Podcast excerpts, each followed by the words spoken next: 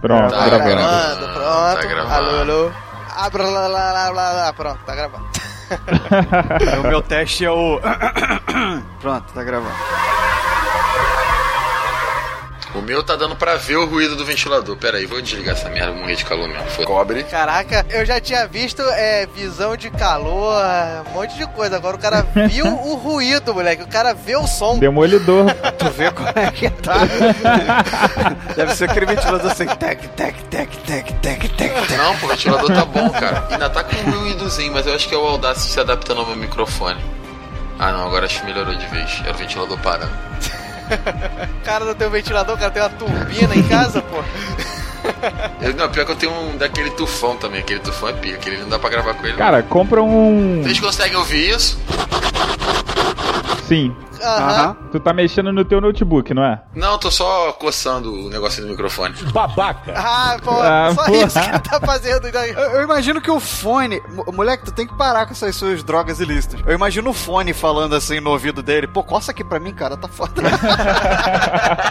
Fala aí, Joe, como é que tá a vida aí do seu filho? Tá cagando muito na sua Que cara? é, entrevista? É. Tipo assim, entrevista sete dias de João, é isso, mais ou menos? Como é que tá aí a vida com o João? ah, moleque, ele tá. Ele tava quieto até dois dias atrás. Acho que agora é tipo aquele filme de Olha quem, olha quem está falando. Acho que ele percebeu que se ele chorar, ele consegue as coisas. Então fudeu. Cobre. tá Cobre. fudido agora. ele tá exatamente naquela parte do filme de tipo assim, peraí, eu choro, vem leite. Eu choro, vem leite. Eu choro, aí tá nessa Aprendi, parte. agora entendeu? descobriu meu poder do choro. Ah, era disso que eu precisava. Caralho, vocês iam ter orgulho de mim hoje, mano. Por quê? Recebi uma ligação de Manchester, tomei mó susto. Caraca, e telefonista e tudo? Ó. Porra, isso. nego falando inglês no telefone, falei, caralho, fudeu, a Interpol me achou. Por causa do jogo do bicho. Pego pegar informação contigo, né? Caralho, mó merda. Tiago Rissuti, Castor de Andrade, o que tem a dizer? É tipo isso. É, Vambora? vamos. Vambora. Então vamos lá, hein? Pronto, começou!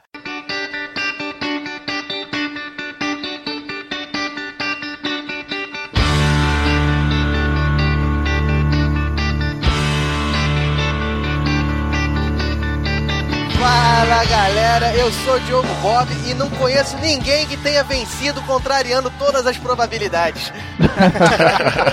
Fala galera, aqui quem fala é o Mogli e todas as probabilidades de darem errado estão dando errado nessa gravação. É, quase o programa de Murphy, né? É quase isso. É quase, é a segunda edição de Murphy. Tá complicado. É, tá, tá sinistro, né? Eu sou Thiago Rissuti e quero deixar uma palavra de esperança. É 10 mil vezes mais fácil cair um asteroide na Terra do que você ganhar na Mega Sena.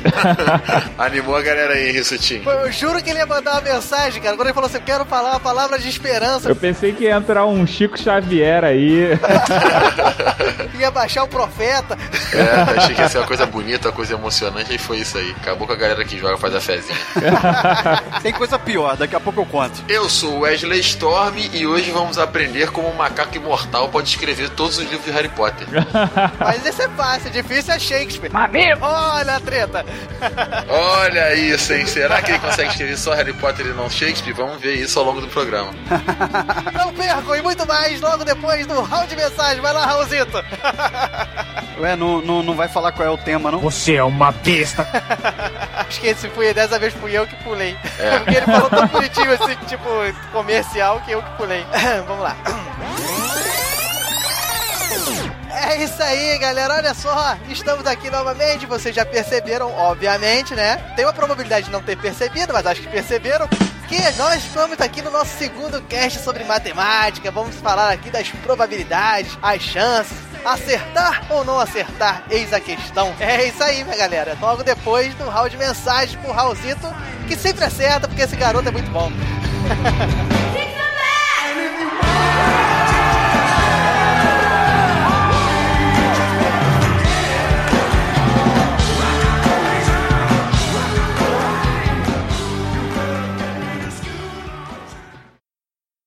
Pacote de dados atualizado e pronto para leitura.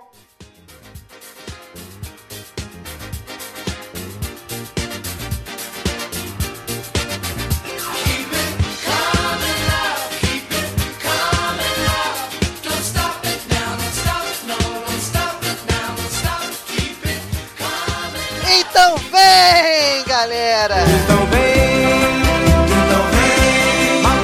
É o round de mensagens, galera. Começando aqui na sua tarde, noite, manhã, a hora que você estiver ouvindo esse podcast, tá ouvindo mais um round de, De mensagens. quarta, quinta, sexta, sábado, domingo, não sabe se lá quando é que a pessoa tá ouvindo. lugar onde a gente passa o feedback pros nossos ouvintes, a galera que vem interagindo com a gente ao longo da semana. É, isso aí, nosso espaço aqui de tratar bem o nosso querido ouvinte, né? Hoje o Wesley tá animado, mandou um youtuber aí, youtuber gamer aí. tô jogando muito Minecraft, tô jogando muito Minecraft. É isso aí, é nosso espaço aqui de comunicação, entretenimento e interação com o ouvinte. Ó, eu saí inventando um monte de palavra aqui, mas é, tá você beleza. tá demais, cara. Habilidade pura, diálogo ágil. Nós atingimos mais de 300 mil quilômetros por segundo. É, então, mas pra fazer isso tudo, o cara tem que saber aonde entra em contato com a galera do Hall, né, meu querido Wesley? Olha o gancho. É, bom gancho, como diria, um gancho de direita, estilo Mike Tyson. E aí, por exemplo, se você quiser falar com a gente pelo site, vamos mudar essa ordem, vamos fazer uma ordem nova. Se quiser falar pelo site, como é que a gente faz, Diogo? O site é a galera do hall.com.br. Mas e se quiser falar no Twitter, Diogo? Aí é arroba galera do Hall. E se for no Instagram? É arroba galera do Hall também, olha que coisa impressionante. Suspeitei desde o princípio. Facebook, acho que deve ser o quê? Facebook é a galera do Hall. Mas na verdade, se tu jogar no Google, tudo aparece. Que tu bota a galera do Hall, aparece todas as redes sociais logo ali. Exatamente, então só faltou falar do nosso e-mail, que é contato arroba galeradohall.com.br. Isso aí, galera do Hall com R-A-U, mas eu não sei por que que eu sempre falo isso aqui, porque se ele tá ouvindo aqui, ele já baixou pelo menos um episódio, né? Mas tudo bem. É verdade, então ele já sabe como é que escreve, né? Não sei que seja muito burro. Você é uma besta. Essa saiu assim natural. Olha o carinho de Wesley Storm que o nosso querido com os ouvinte. meninos, com os meninos. Enfim, para amenizar essa pequena patada, vamos começar aí a falar o que, que a gente considera importante antes de mais nada, né, Wesley? Que é a galera continuar aí nos prestigiando, compartilhando, estrelando no iTunes, compartilhando episódio. Isso engrandece muito e a gente fica muito feliz cada vez que a gente vê que tá crescendo e aí o pessoal tá ouvindo muito a galera do Hall, né? Estrelar no iTunes é fundamental pra poder dar a moral pra galera do Hall, pra gente poder aparecer lá na página principal do iTunes, porque isso atrai uma galera nova, então é mais gente interagindo, mais gente ouvindo a galera do Hall, mais motivação pra gente continuar fazendo esse trabalho, que dá um trabalho do cão fazer esse podcast, vocês não tem nem ideia. O cão foi quem botou pra nós É, beber. dá trabalho mesmo, cara. Ah, com certeza, estrelar é muito importante, você compartilhar é muito importante. Pô, quem escuta no celular, você pode ir lá no Google Play, pode ir lá na Apple Store, baixar aplicativos pra podcast pra ficar mais fácil ainda de você baixar a galera do Hall. E mais importante ainda é você entrar no grupo do Telegram, né, meu querido Stop? Porque o negócio lá tá bombando, tá tendo discussão feia lá. Exatamente. É o grupo onde a gente briga com os ouvintes, discute, sai na porrada, dá o nosso ponto de vista, recebe o feedback, interage, troca ideia, comenta, fala sobre a vida, o universo e a existência nesse grupo do Telegram que tá muito divertido. Tá sendo um prazer enorme poder trocar com a galera e poder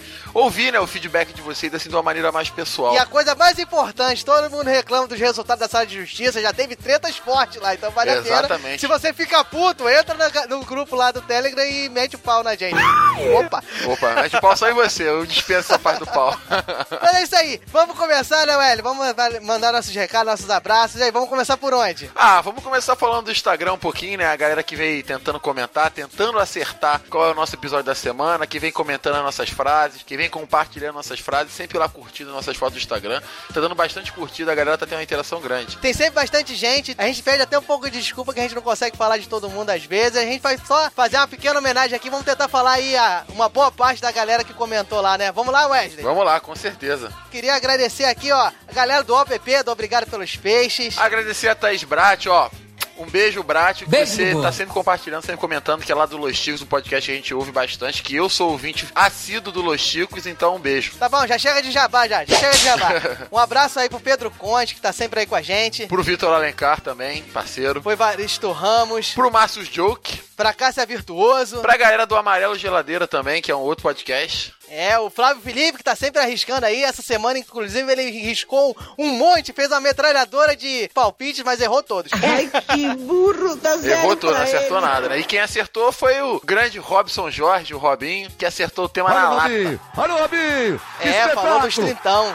Um abraço também pro Vini 2099. Será que é o ano que ele pretende viver até lá? Sei lá, né? Mas também tem um abraço pro Costa Evandro. Tem o. Pô, esses links são fogo, ó. Tem o Walls Backpacking. É uma máquina. Oh my goodness. deve ser um australiano, né? E deve ser mochileiro, né? Com esse nome. Tem que mandar um abraço pro Dé, ou pra Dé, que eu não consegui identificar. Castiglione. Que é, sei lá, deve ser italiano. Né? e no Facebook também tem abraço pra mandar, né, não, Diogo? Pô, com certeza. Agora as redes sociais estão bombando, cara. Agora é difícil até de falar de todo mundo. Vale um destaque pro pessoal que tá compartilhando, que tá poder jogando no próprio feed. A galera do que também ajuda na divulgação. Cara, isso é muito importante e dá muita alegria de ver você compartilhando uma mensagem nossa, compartilhando uma frase, compartilhando o link do episódio. Então, um abraço especial pro nosso amigo Marcos Rai, Pra Bruna Alves. pro camarada de sempre, né, o Fábio Murakami. Pô, pro outro camarada de sempre, que a gente tá devendo uma visita dele aqui. Pô, ele é um dos primórdios aí que sempre compartilha, que é o Thiago Simão, lá do Esfera Cast. Vale a pena aí pessoal poder dar uma acompanhada. Ele fez um episódio sobre Mario essa semana, que tá bem maneiro. Exatamente, esse episódio tá muito bom, bem bacana mesmo. O Thiago Simão se superou, conseguiu dar muita qualidade. Com certeza. Aí a galera aí que tá sempre compartilhando é muito importante mesmo. Daí a gente fica muito feliz. Tem mais coisa aí, ô querido Wes? Vamos falar do Twitter? E no Twitter, né? Sempre em tempo real, a parada veloz, a parada mecânica, a parada dinâmica do Twitter. Mandar um abraço pro grande editor, o Senhorá. A Tatá do PQP Cash. que manda- Tata não, a Tata, Diogo. Não erra o nome da menina, não fala isso. Que é lá do PQP Cash. Cara, Tata, me desculpa, eu, eu sempre confundo, cara. Eu sempre te chamo de Tatá, vou sempre chamar de Tatá, porque eu leio e falo Tatá. Me desculpa, eu escutei lá, você elogiou, você mandou um beijo lá pro meu filho, lá no PQP Cash aí, sobre os feedbacks. Mas eu sempre vou te chamar de Tata, não tem... É, ah, eu chamei certo agora. Quando ele quer errar, ele acerta. Muito bom, muito bom, Diogo. Vale um destaque também pro nosso amigo Júlio Matos, o grande Júlio Com Matos. certeza, a galera do Apenas Um Cast, ó, que vale a pena vocês darem uma conferida também, estão sempre aqui com a gente, falaram que o episódio deles da semana retrasada, né? Não sei. Que é o nosso também, dialoga com eles aí com o episódio deles, então vale a pena vocês darem uma olhada lá no Apenas Um Falando Cast. também que vale um destaque, o nosso amigo Evaristo Ramos, que mostrou lá a lista lá do feed dele, tudo que ele tinha pra ouvir. E galera do Hall lá em primeiro lugar, que ele deu um destaque pra gente. Então, essa, isso foi bem bacana, a gente ficou bem, bem feliz com a abordagem que ele deu, né? Com o comentário que ele fez. Isso aí, o grande Bamondes lá do Confiante, podcast Confiante, aí ó, aqui, mandou um salve pra gente. Sempre uma opinião séria, uma opinião embasada. O grande Bamondes, que sempre tem um comentário produtivo e pertinente sobre tudo. Uma pessoa inoxidável, quer dizer, uma pessoa brilhante. Bamondes é um nome imponente, é um nome de podcaster. É o, nome- é o famoso Bamondes. E agora, vamos falar aí dos nossos e-mails, aí os e-mails que a gente escolheu aqui, dentre os milhares e milhares de e-mails que a gente selecionou aqui, Wesley. mentira! Então vamos começar aqui com o e-mail do nosso grande amigo Dário Lima, de 37 anos, falou que passou um pouquinho dos 30 e falou também que esse negócio de crise dos 30 nada mais é do que uma campanha vil capitalista para poder vender prancha de surf pros coroas, né? Estão querendo pegar É. as novinhas. Referência lá do, do nosso episódio, né? Que você já comprou as suas? Você tava lá no Mercado Livre. Eu não comprei a minha não, mas o Dário falou que tá vendendo uma que vai tirar da parede e vai colocar no OLX. Não é nem no Mercado Livre que tem que pagar a comissão maior. né? E ainda fez uma pequena provocação, né? Falou que acabou de nascer um menino aí, falando do seu filho João Gabriel, que é pra humilhar o Mog na sala de justiça, né? Falando três palavras e que vai ganhar do Mog mesmo assim. Não, eu tô num processo aqui. Eu vou treinar, ouvintes, eu prometo que eu vou treinar o João pra ele ganhar do Mog na sala de justiça. Quando ele estiver falando cinco palavras, eu jogo ele aqui no podcast. Babaca. Exatamente. E teve mais algum e-mail interessante, Diogo, pra gente poder ler? Mas teve, né? Porque senão você não tava puxando pra eu falar, né? É verdade, se a gente puxou já tá engatilhado. Né? teve, teve um e-mail aqui da Mari ou da Mary, eu não sei de onde ela tá falando aqui no, no primeiro momento, não sei se é aportuguesado, se é uma coisa mais britânica, inglesa, mas ela mandou aqui um e-mail pra gente falando que gostou muito do nosso trabalho, fazia tempo que ela não escutava um podcast com a qualidade do nosso, pô, isso é muito bacana, a gente Opa. fica muito feliz, né? E ela manda aqui várias, várias. Aí ela falou várias coisas, parabenizou, mais uma que parabenizou aí pelo meu filho. Obrigado, Mary. E também falou aqui que ela morre de rir com a minha voz de pato, né? Que. Não, não tem como não rir com a minha voz de pato. Até eu rio com a minha voz de pato. Essa voz sua sedutora. ela falou que achava que o Thiago Rissuti era mais gordinho. Ou seja, o Thiago Rissuti tem voz de gordo? Será? Polêmicas. É, ele tem uma voz da pessoa que come muito, deve ser uma coisa assim, né? Voz de E ainda obesa. falou pra terminar, né, querido Storm. Falou aqui, ó. O Wesley Storm tem muita cara de maluco. Eu correria se eu visse na rua. Ah, que beleza. vindo, moleque. Não, Você vê que, você vê que eu, não, eu não recebo um e-mail de elogio, é só esculacho, vai dar tranquilo. Ouvinte, você tem o mínimo de simpatia comigo, manda um e-mail pra cá, cara. Me dá uma moral que eu tô precisando mesmo, eu tô só esculachado nesse hall de mensagens. Eu vou nem gravar esse negócio. Pera aí, vou desligar o microfone, pera aí, tô indo embora. Se você está com a moral baixa, Mary termina o e-mail assim, meu querido Wesley Storm. Ó, parabéns para o seu filho, Diogo Bob. Continue fazendo um belo trabalho. E um beijo no canto da boca de Mogli. Olha isso, Wesley Storm.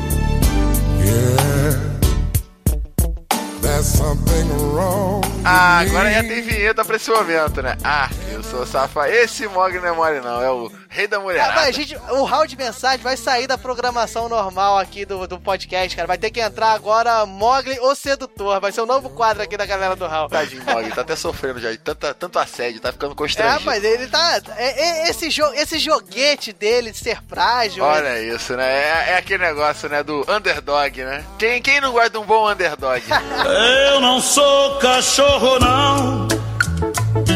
É, mas depois desse- dessa declaração amorosa, cheia de charme, tem mais algum e-mail, Estava que a gente separou aqui? Ah, com certeza, né? Sempre tem e-mails pra gente poder ler. A gente destacou aqui também o e-mail do nosso amigo Márcio Joke, que falou um pouquinho sobre a crise dos 30, né? Falou que ele também passou por isso. Falou que a gente comentou pouco sobre a expectativa pra crise dos 30. Na verdade, ele falou que a gente nem comentou, mas na verdade a gente comentou, né? Não sei o que, que o Márcio Joke tava ouvindo, se tava meio distraído nessa parte, mas a gente comentou, Márcio. Presta mais atenção no episódio, meu garoto. Essa parte ficou chata, ele parou de prestar atenção, depois em algum momento ele voltou a prestar atenção.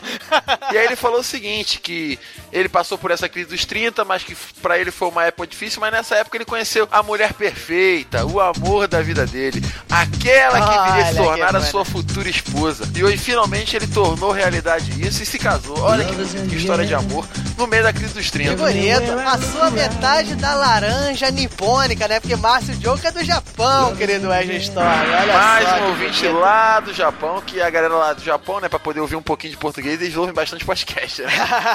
pois é, mas pra, pra gente não deixar isso aqui grande demais, né? A gente pede uma desculpa aí que a gente não consegue falar de todo mundo, mas vamos partir pros comentários aí do site, Wesley. Então, o comentário vale a pena destacar no site é o comentário da nossa amiga, né? Arita, lá do Dobradinha Literária. E aí ela destacou, né, que nesse episódio mostrou a fragilidade do menino lobo contra uma mulher de fibra, que é a Cássia. Olha aí a Cássia, hein? Já tem É. um fã-clube gigantesco já, A claro. Cássia é o segundo fã-clube da galera do que o primeiro são as meninas do Mogli. Ó, não tem as meninas do Jô, tem as meninas do Mogli também.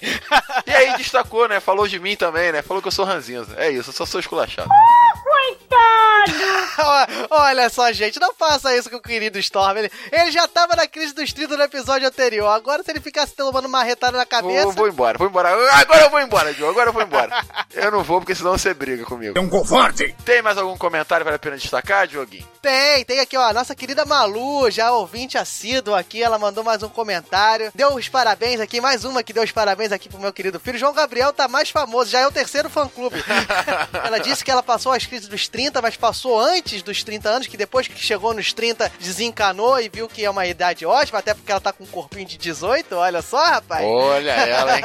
E- Eita, E no mãe! mais, ela fez algumas pequenas críticas. Ela disse aqui que a gente já teve edições melhores. Falou também aqui da minha homenagem, fez algumas pequenas críticas. Eu mando um abraço pra Malu. Malu, eu tô ciente, a gente sabe que talvez não tenha ficado da maneira ideal, mas dá um desconto aí que foi a correria, meu filho tava nascendo, a edição foi em cima da hora. A galera quis fazer uma homenagem pra mim, então foi uma homenagem feita em cima da hora mesmo. Eu não tava sabendo, aí foi encaixada ali no podcast só pra mandar um beijo pra mim. Então a gente tá ciente que teve algumas falhazinhas da edição, mas tamo aí, tamo junto e que bom que você gostou e continua ouvindo a gente. É, e pra fechar também teve o comentário do nosso amigo o Petros Davi, né, que fez um elogio bem bacana, falou que o episódio foi bem relevante e destacou que a galera do Hall tá deixando de ser um podcast daquele de zoeira desenfreada e se tornou aquilo que a gente sempre quis tornar, né, que é um podcast que mescla o bom humor com uma instrução, com um comentário relevante, com algo que vai acrescentar alguma coisa na vida das pessoas. Tá, valeu, Petro, muito obrigado. E pra fechar, teve alguma dança na podosfera, Diogo?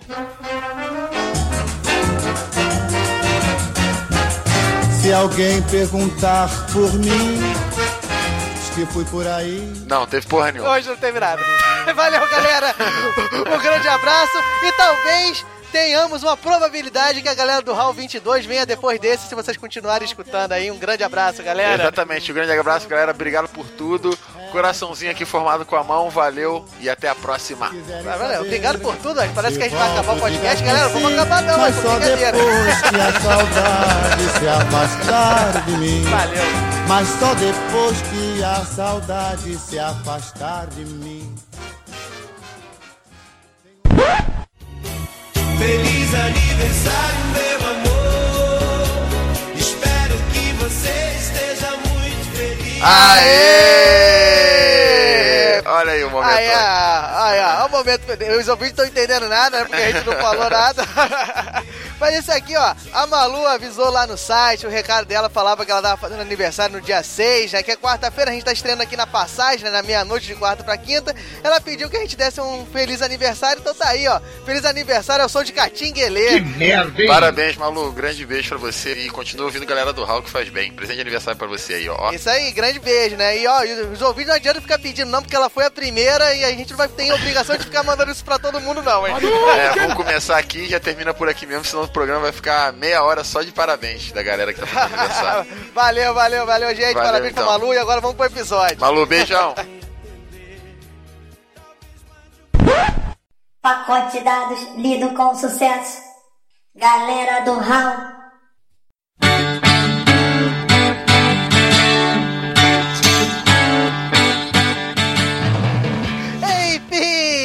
Wesley, agora começa com a definição. Isso é mais difícil, deixa pro Bob. Ele Ah, é, o enfim é mole, a definição ele quer que eu fale. O enfia é mole.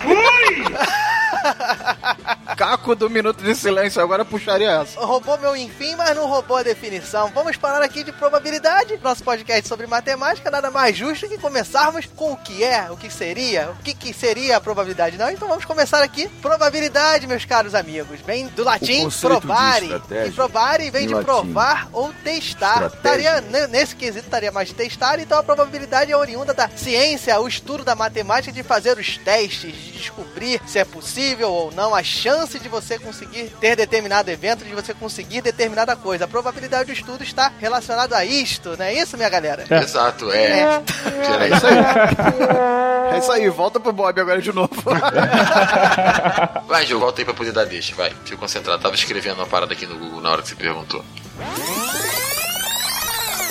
Ah, probabilidade então, meus ouvintes, é a arte, a ciência da matemática, o ramo da matemática que estuda os testes, as chances de um evento que você queira que aconteça, acontecer. Se ele é fácil, se ele é difícil, se vai acontecer com muitas chances ou poucas chances. Isso, então, mas pra gente poder discutir isso um pouquinho, a gente precisa entender mais ou menos o que, que seria a chance, uma análise de chance. Então, o que, que acontece? É, a definição do que seria uma chance é algo complicado, é algo difícil de você falar formalmente. Apesar de ser um conceito muito intuitivo, porque a gente analisa a chance de uma coisa acontecer o tempo todo. Por exemplo, quando você, sei lá, vai atravessar uma rua, você analisa a chance de você ser atropelado ou não, e a partir disso daí você vai tomar uma posição. E isso acontece não só na gente, mas no reino animal você vê que os animais mesmo eles fazem um pouco dessa análise de chance. A boa parte das espécies assim, de animais um pouco mais complexos, eles têm que analisar algumas chances, por exemplo, na hora que um leão vai atacar sua presa, na hora que um animal, determinado animal vai arrumar um esconderijo, ele tá fazendo aí uma análise de chances do que pode dar certo e do que pode dar Na errado. hora que o Mogli entra na sala de justiça. É, aí a chance do Mog perder é, sempre- é altíssima, né? Isso a gente percebe. Então você imagina o seguinte: foi um embate na sala de, de justiça. O Mogli contra o Diogo. Você, a partir disso, você já sabe que o Mogli tem uma chance pequena de vencer, né, não, Diogo? é, quase nula. Eita, olha a treta, olha a treta. Se você quiser apostar ou torcer pra alguém, o que, que você vai fazer? Um estudo, uma análise de chances. As chances de você ganhar quando aposta no Mogli ou quando aposta no jogo. Esse tipo de coisa. Exatamente. E aí o que, que seria a ideia da probabilidade? A probabilidade ela é como se fosse uma forma científica de você conseguir estudar melhor essas chances. E aí te ajudaria a tomar melhores decisões em problemas em que as chances que uma coisa tende a acontecer outra é uma análise muito complexa de se fazer. Então você tem toda essa teoria de probabilidade para você poder conseguir fazer essa análise em cima disso. Voltando ao que o Rissuti falou aí, né, de que você teria que apostar e tal, o início da probabilidade foi justamente por aí. E se você for aí, o pessoal for dar uma pesquisada, Quem? né, ficar interessado aí em descobrir, em acertar alguma coisa, é, o início da probabilidade é muito recente na matemática. Se você for olhar em outros estudos, estudos de geometria, por exemplo, a matemática passou a estudar a probabilidade em torno de 1500, século XV, século XVI, e o início foi justamente nas apostas, nos jogos de azar que eles começaram a fazer sucesso na Idade Média, começaram a crescer, e aí passaram a, se, a fazer diversos estudos de como seria a sua chance de ganhar, né? Então, vários matemáticos entraram nesse meandre do estudo das chances, das probabilidades. E o início foi justamente nessa coisa mais simplória, jogos de dado, qual é a chance de você tirar determinado número. Então a gente tivemos matemáticos famosos Só aí, que são famosos pra gente, né, que somos matemáticos, mas quem não for aí depois pode dar uma pesquisada. matemáticos famosos e um, um com certeza a galera conhece, né? Tivemos Cardano, Pacioli, Tartaglia, aí o um mais famoso aí, que tem até revista, que, ó, o Jabá é o Galileu. É 10! o início da probabilidade foi muito por aí, foram com esses matemáticos. Isso foi meados do século XV, século XVI, que, e cada um foi vendo aspectos diferenciados da matemática. Cardano começou a fazer a, a análise dos eventos, o conjunto universo, a gente ainda não falou disso aqui, mas passou a estudar conjunto universo e eventos. É, o que, que seria isso? Todas as chances que tem de acontecer, o que, que pode acontecer e quais são as chances favoráveis a você. Esse início começou com Cardano. Pacioli, Tartaglia, todos eles, enfim, estudaram a parte do desenvolvimento desses estudos, dos eventos, todos voltados mais para esse caso das contagens e dos jogos mesmo. Entrando aí um pouquinho no que você tá falando, Diogo, que a ideia de probabilidade é muito relacionada com tamanhos de conjunto, né? Você vai ter um conjunto de tudo aquilo que pode acontecer e um conjunto daquilo que você quer analisar acontecer. E aí, dependendo da proporção desse tamanho do conjunto que você quer pro tamanho total, você consegue determinar a sua probabilidade, né? Se fosse falar disso de uma maneira mais formal, a gente teria que entrar em teoria da medida, mas só isso já dá um cast à parte. Pro ouvinte mais leigo, você pode pensar simplesmente no lançamento de um dado. Você tem ali seis possibilidades de resultado. Pode sair qualquer número de 1 até 6. Vamos supor que você queira o número 2. Então é um desses seis resultados te interessam. Então você tem uma probabilidade de 1 em 6 resultados possíveis. É mais ou menos esse tipo de análise que a gente faz. Dentro de um universo de todos os resultados possíveis, qual a chance de acontecer aquilo que eu quero? Ah, a galera pensar assim, é muito simplório, pô, por que, que as pessoas ficam discutindo probabilidade até hoje? Porque isso, meu ouvinte, é o início. É um experimento bem mais simples, né? Exatamente. É, Os eventos que você pode analisar, eventos favoráveis, são muito grandes. Por exemplo, o Pacioli lá no início tinha um problema que, ó, foi um dos desenvolvedores aí do estudo da matemática, da probabilidade, que era o problema dos pontos, que era o seguinte, era uma coisa um pouco mais complexa que já gerou murmurinho na época, que era pegando dados de seis pontos, né? Era o jogo que quem ganhava, quem era o vencedor, era quem concluísse seis pontos. E era sempre um duelo. E aí a partida em que um jogador estava com cinco pontos e o outro jogador estava com três pontos. Só que a partida, o jogo teve que ser interrompido. Não pôde mais ser realizado. E aí, como é que você vai repartir o prêmio entre os dois duelistas? Dividir meio a meio é justo ou não é justo? Tinha um cara que estava muito mais perto de ganhar do que o outro. E aí, como é que se calcula aí a divisão mais justa do jogo? E por aí foi diversos problemas que foram entrando em vários meios e várias análises de probabilidade aí de chances que nós temos. Então, por exemplo, dentre esses outros experimentos muito mais complexos, onde a gente pode aplicar o conceito de probabilidade, uma coisa que está aí muito no nosso dia a dia, que é a meteorologia, a previsão do tempo. Todo mundo vai lá, olha, ver como é que vai estar o clima no final de semana, mas aí você olha o clima como é que tá no final de semana, na terça-feira, quando você vai viajar, porra, tava sol, agora tá chovendo. É a previsão que tá errada? São as probabilidades que estão aí confundindo a gente? Como é que funciona isso? O fato é que a meteorologia, ou a previsão do tempo, é você tá tentando matematicamente modelar, estudar o que acontece na atmosfera. E as interações, os fenômenos atmosféricos, eles são o que em física a gente chama de fenômenos não lineares. Tudo muda muito rápido. Então a chance de você acertar a previsão do tempo olhando sete dias antes, ela é de apenas 60%. Ao passo que uma previsão de mais de 90% só ocorre quando você tá a 12 horas do evento, ou no máximo 24 horas. E 100% quando você tá no evento. No evento. no evento. Isso só não acontece quando você tá no trânsito e você quer ver o tempo estimado pra chegar num lugar. É, mas aí entra outra parada, aí volta pro cast de Lady Murphy. Digamos que o trânsito ele é muito mais complexo do que a atmosfera, entendeu? Não é porque a velocidade lenta você não consegue estimar ao certo o tempo de que você vai levar num determinado trajeto se você vista não tiver acima de 40 km por hora. No Rio de Janeiro, ou seja, ninguém prevê, né? Porque ninguém anda a mais de 40 prevê km nada. por hora.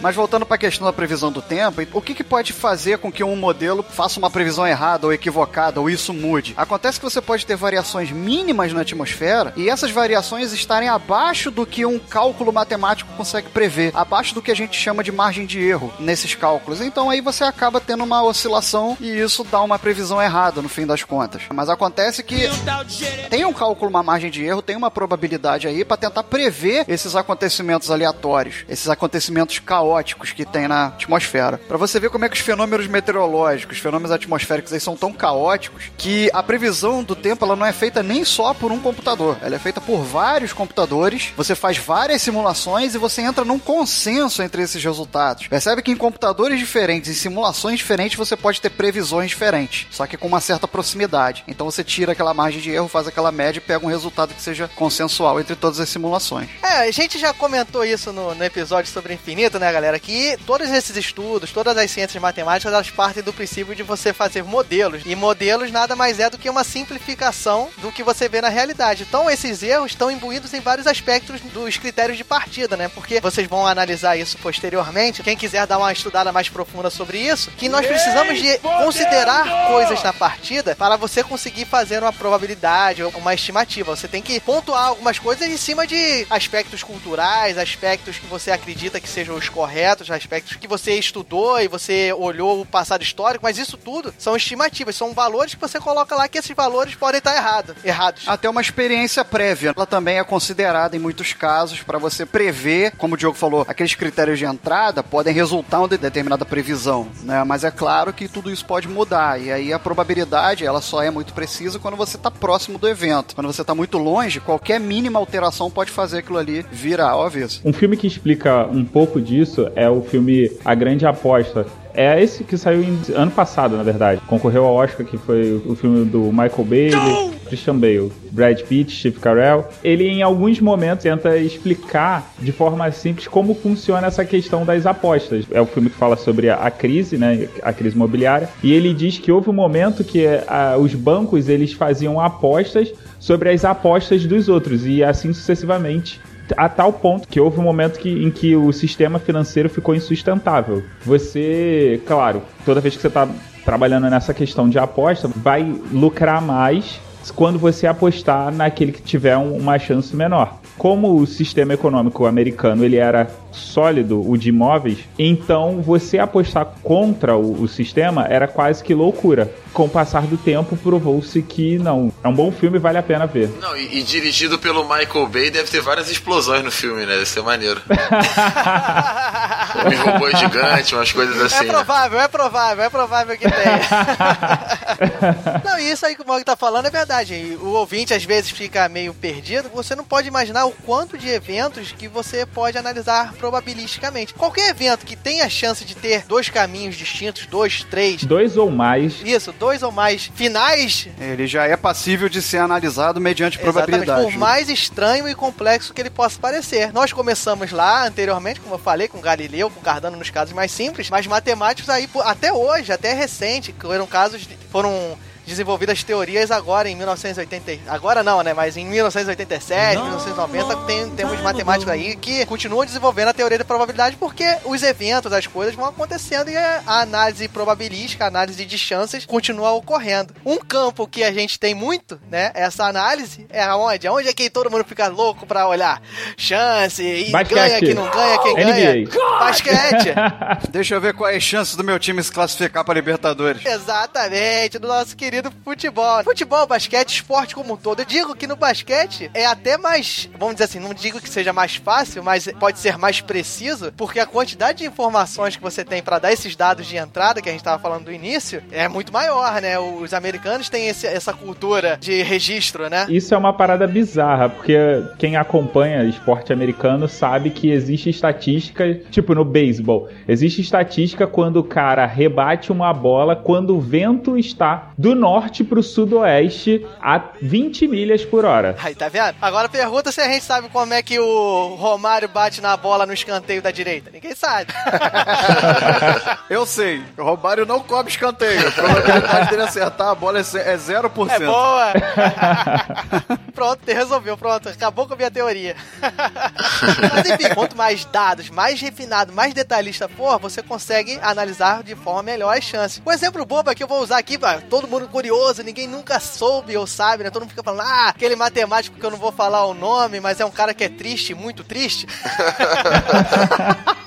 ele, ele, a pessoa fica questionando, pô, o time tem chance, vocês entenderam a piada do triste, muito triste? Quem é triste, muito triste é o quê? Eu entendi, eu explica a piada, não precisa não. Enfim, quando tem as chances, é divulgado, ah, aquele clube e tal, tem tantas chances de se classificar e tal. Como é que é feito isso? Como é que é avaliado isso? São modelos sempre, como a gente tá falando desde sempre, então varia um pouco de caso a caso. Eu vou dar, explicar aqui mais ou menos como é que funciona os cálculos das chances de um time determinado se ganhar ou não. Vou fazer uma explicação rápida aqui. Primeiro eu queria dizer que, ó, só pra ter um, um- um dado aqui, ficar fácil, o número de resultados diferentes que nós temos pra uma rodada do cam- Vou falar do Campeonato Brasileiro, né? Que é o mais famoso aqui dentro do Brasil. E atualmente, né, com É a 20. maior demanda, né, dos matemáticos que trabalham nessa Aham. parte. Exatamente. Um time com 20 clubes, o número de resultados diferentes para apenas uma rodada do Campeonato Brasileiro é de 59.049 resultados. Olha só que beleza. Tem 59.049 resultados diferentes para uma rodada do Campeonato Brasileiro. E para piorar um pouquinho mais, se você quiser descobrir o número de Não, mas isso tá contando só vitória, derrota e empate, certo? Mas tudo tem limite. É porque são só os é, tem resultados algum outro possíveis. resultado diferente? Você tem outra, Mogli? Me diz o que, que pode acontecer se o time não ganhar, não perder ou não empatar. Agora eu quero ouvir. A gente viu que o, o Mogli é o cara do basquete, né? Mas, por favor, não caçoe. Não, é porque poderia ser o placar, por isso que eu perguntei. Ah, não, se for botar pra cá, vai pro infinito. Não, é vitória, derrotas e empate. Não, se for o placar, puta merda, né? Escuta aqui, quem iria prever aquele 7x1? Ninguém, amigo. É, exatamente.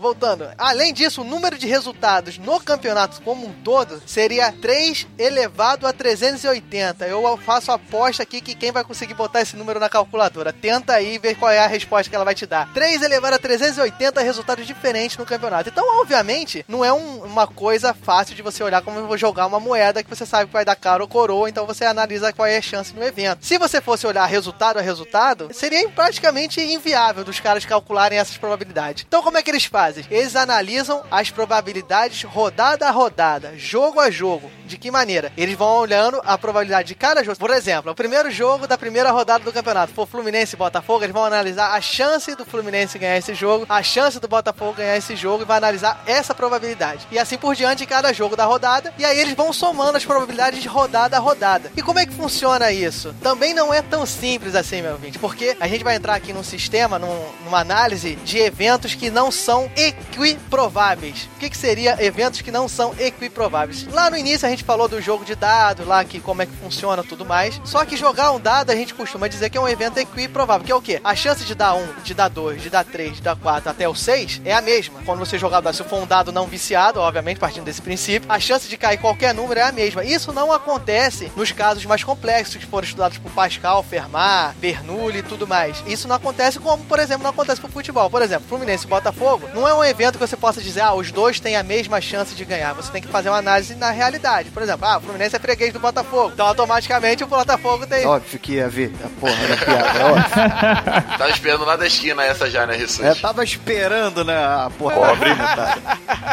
Então, isso poderia ser levado em conta. Nem é, pra dizer a verdade. Eles analisam dados mais concretos, assim, história dos jogos, quantidade de resultados. Então eles analisam assim: o Fluminense tem quantas chances de ganhar? O Botafogo tem quantas chances de ganhar e quantas chances tem de ser dado empate? E essas quantas chances, aí entra aquilo que a gente tava falando desde o início. São dados de entrada. O cara vai ter que avaliar o histórico dos times, quantidade de vitórias que o cara tem, a quantidade de derrotas que o cara tem, se está jogando em casa, se está jogando pergunta. fora. Ah, pois não. Então, eu acho que isso inclui, inclusive, o fato de ter número de jogadores lesionados, por exemplo. Aí você vai criando modelos mais complexos. Nos modelos mais simples, eles não colocam o número de jogadores le- lesionados. Mas eles podem ser dados como entrada. Ah, se o cara estiver jogando com o time titular, é dado que vai ter mais chance. Vai ter reserva, vai ser dado menos chance. Mas eles colocam todos esses pontos em jogo. Tá jogando em casa, tá jogando fora, o histórico de um time contra o outro, a, a sequência de vitórias, sequência de derrotas. Eles colocam tudo isso em jogo para determinar quantas chances vai ser dado para cada um naquele jogo específico. Ele faz com todo mundo da rodada. E aí fala, ah, beleza, aí o que que faz?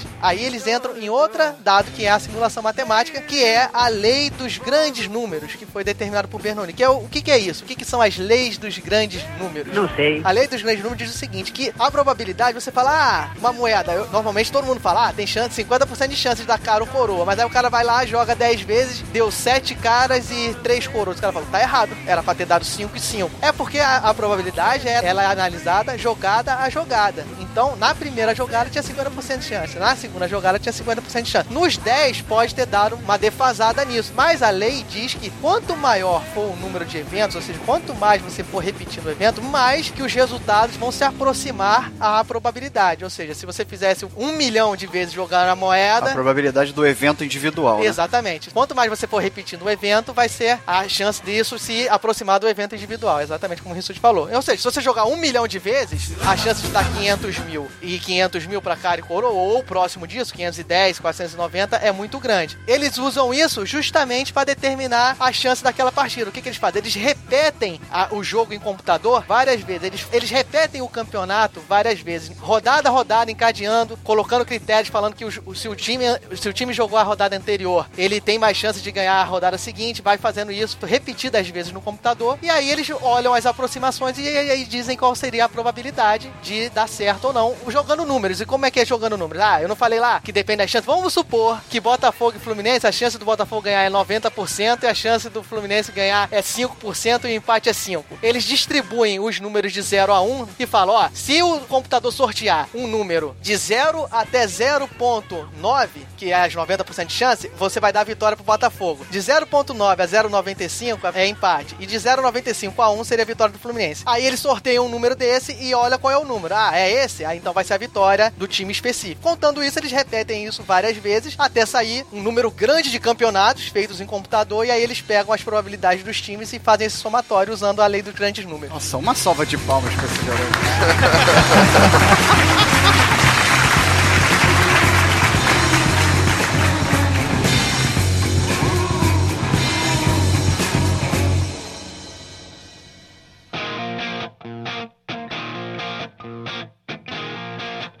É isso aí, galera. Chegamos aqui numa parte que eu queria há muito tempo ficar sem falar sobre isso. Eu fui exatamente contra É falar sobre isso nesse podcast, mas vamos falar um própria pouco aqui figura. dos jogos de azar, né, pessoal? isso, cara, já começa pichando o bloco. Olha que pessoa falsa, né?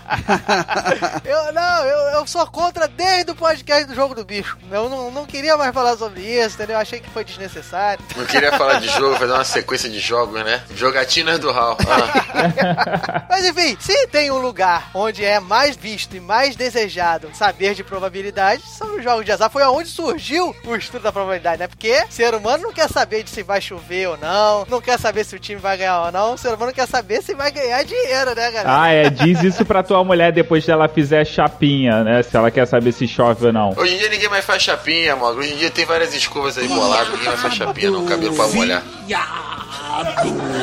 Mas se o marido dela souber a probabilidade, for pra Las Vegas, entrar no cassino e voltar rico, e foda-se, chapinha. Aí ela vai passar um produto lá que a água faz até curva. Foi meio machista o comentário, meninas, mas eu achei pertinente, né? Fazer o quê? Babaca. Achei pertinente, ou seja, dane-se. Foda-se.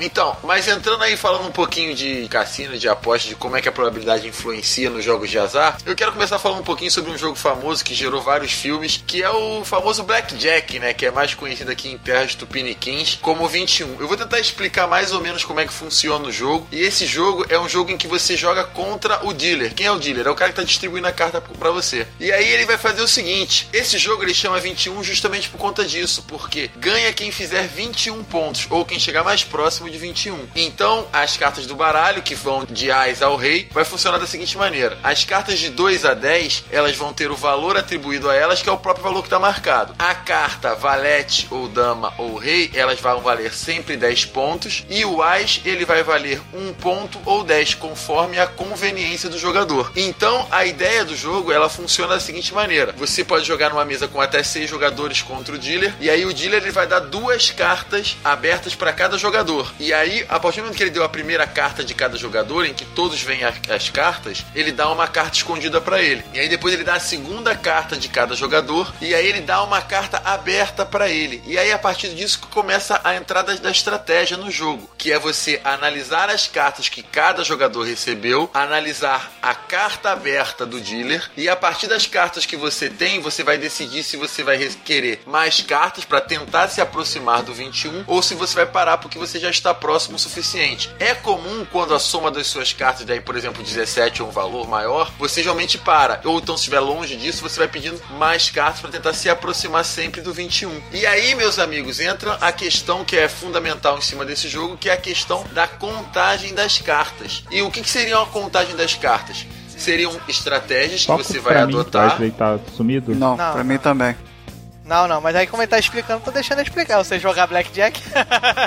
Eu não sei e não vou aprender hoje, né, pelo vídeo, só quando sair o cast. Então, ouvintes, o que, que acontece nesse jogo? A partir do momento que você vai ter que começar a tomar as suas decisões, você vai ter que observar as cartas de todas as pessoas que receberam, observar a única carta aberta do dealer. Esse é o famoso contar carta, que é ilegal? Isso, na verdade, é porque como é que funciona esse esquema? Na verdade, o contar cartas, ele é. A gente tinha que falar de uma ilegalidade, né? A gente não Isso é máximo. pode beber sem Ah, isso, mas né? a gente não pode passar ileso, né, cara? Mas na verdade, a ideia do contar cartas ser ilegal não é exatamente assim. É porque como é que funciona no caso dos Estados Unidos? Nos Estados Unidos, os cassinos eles são privados. Então, o cassino ele tem direito de recusar um jogador, entendeu? Então, a partir do momento que o cassino decide que você tá contando cartas, ele vai te expulsar. Mas deixa eu só explicar um pouquinho melhor do que consiste essa ideia de contagem de cartas, que funciona mais ou menos da maneira seguinte: é a partir do momento que você viu todas as cartas dos jogadores e viu a carta virada do dealer, você vai ter que tomar a decisão se você vai querer mais cartas ou não. Então, essa estratégia de contagem de cartas são estratégias que você coloca que vão te ajudar a tomar a decisão se você vai querer cartas a mais ou não. E aí, como é que funciona e de onde é que isso surgiu? Isso surgiu a partir de um matemático que era o Dr. Eduardo Thorpe. E aí ele escreveu um livro em 1962 chamado Beat the Dealer, que tradução em português seria Vencendo o Dealer, que normalmente ele vai falando não só sobre as estratégias, mas um pouquinho sobre a história do Blackjack, que foi um jogo que acredita-se que surgiu na França, descendente de outros jogos muito mais antigos. E aí ele começa a colocar algumas técnicas. Existem técnicas que são técnicas de contagem de cartas mais simples e técnicas de contagem de cartas mais complexas. Eu escolhi aqui falar sobre uma estratégia de contagem de cartas mais simples, que é chamada de sistema high-low. E como é que funciona esse sistema high-low? A ideia ela é bem simples, por quê? Eu pensei que Low era um cara tipo assim, hi Low. First Blood. Hoje eu gostei, mano. Eu pensei que era de altos e baixos.